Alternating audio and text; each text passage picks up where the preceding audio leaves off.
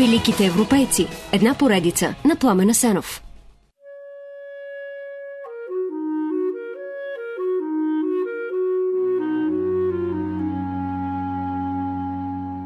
През 1913 доктор Зигмунд Фройд и Лу Андреас Саломе, писател, философ, муза на много велики творци от епохата, говорят за котка. Фройд разказва как една котка влиза през прозореца му и грациозно се разхожда сред фигурките от колекцията върху бюрото. Той е раздвоен, притеснява се да не се удари в някой предмет, но и да не щупи нещо. Но котката не докосва нищо.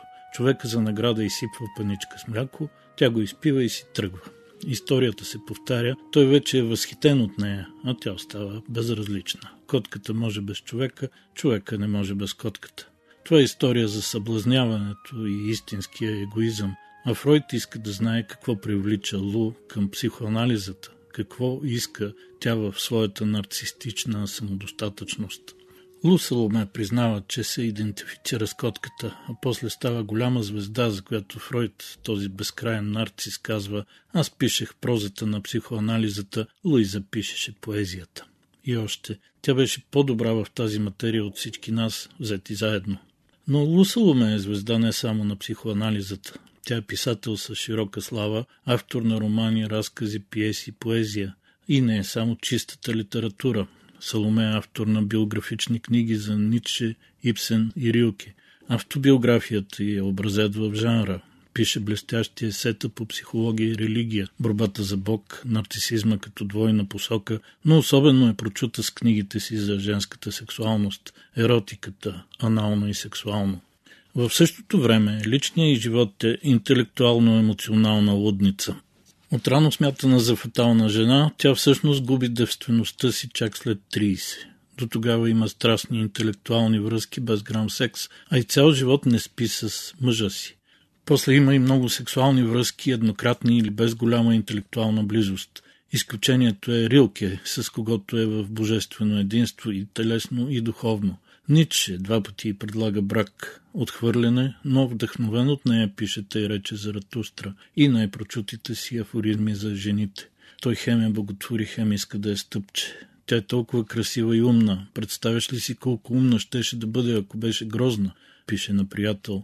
Но след раздялата, Ницше е сардоничен, Лу е абсолютното зло. Освен Рилки и Ницше, в духовна и или телесна близост с нея са Пауре, Шницлер, Хофманстал, Хаупман, Тургенев, Толстой, Вагнер, Фройд. Не могат да се изброят всички, а и не всички се знаят. Но се знае казаното от немския писател Курт Волф – през последните 150 години нито една жена не е имала толкова силно влияние в немскоязичната творческа среда, отколкото Лу Саломе.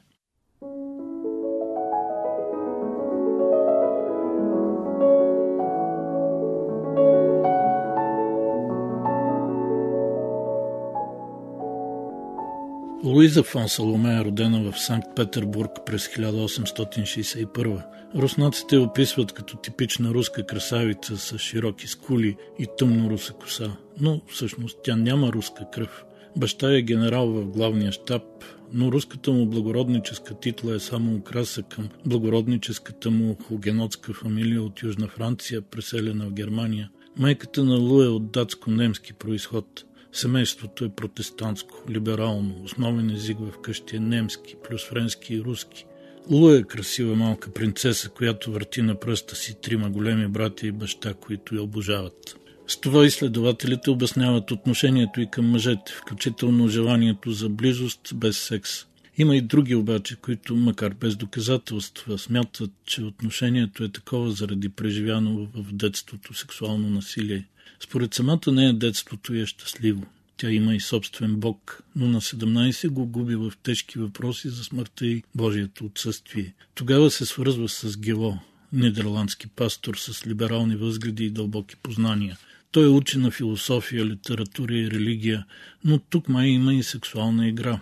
Тя не стига до край, но провокира две събития. Веднъж Лу припада от напрежение, докато кой знае защо седи на коленете на учителя си. После той пък изведнъж пошторява по красивата ученичка и предлага брак. Лу е смазана. Вижда как нейният нов интелектуален бог се вселява в обикновен земен мъж, изтъкан от ниски страсти. Напрежението се отразява зле на здравето на Саломе. Тя храчи кръв и тъй като и без това иска да учи, отива в университета в Цюрих, където също се занимава с философия и религия. След година пък е в по-топлия Рим и там се запознава с Пао Ре и Фридрих Ницше, с които кроят планове да живеят в света интелектуална троица. Идеята се проваля, но името Лу Саломе е все по-прочуто в немските интелектуални кръгове, а скоро с първите романи и разкази и сред широката публика. Една от най-бележитите истории от живота на Лу Саломе е любовта с поета Райнер Мария Рилке. Когато се запознават, тя е на 37, той на 21. Лу сменя името му от Рене на Райнер, за да звучи по-мъжествено, вдъхва му увереност и отваря погледа му за нови измерения и в поезията, и в секса. Тя е страстна любовница, грижовна майка и възвишена муза, но все по-трудно понася неговите тежки депресии. Накрая го отпраща безцеремонно, както прави с всички останали, но остават приятели за цял живот. Десет години след това, през 1911, 50-годишната Саломе отива с 15 години по-младия си любовник на конгрес на Международната психоаналитична асоциация. Там се запознава с Зигмунд Фройд и отваря нова страница в живота си.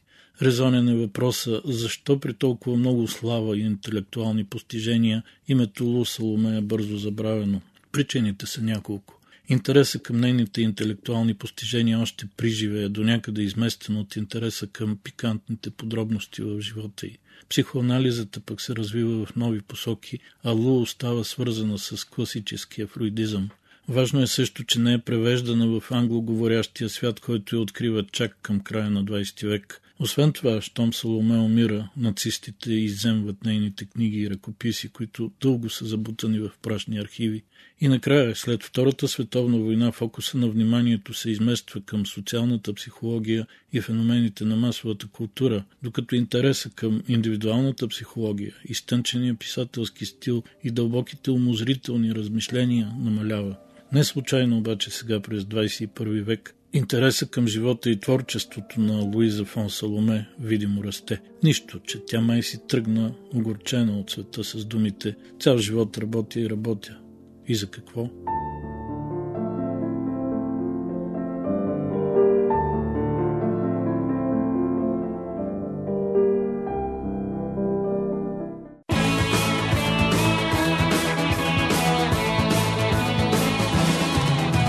Всяка сряда, събота и неделя бъдете с великите европейци. Великите европейци. Една поредица на Пламена Сенов.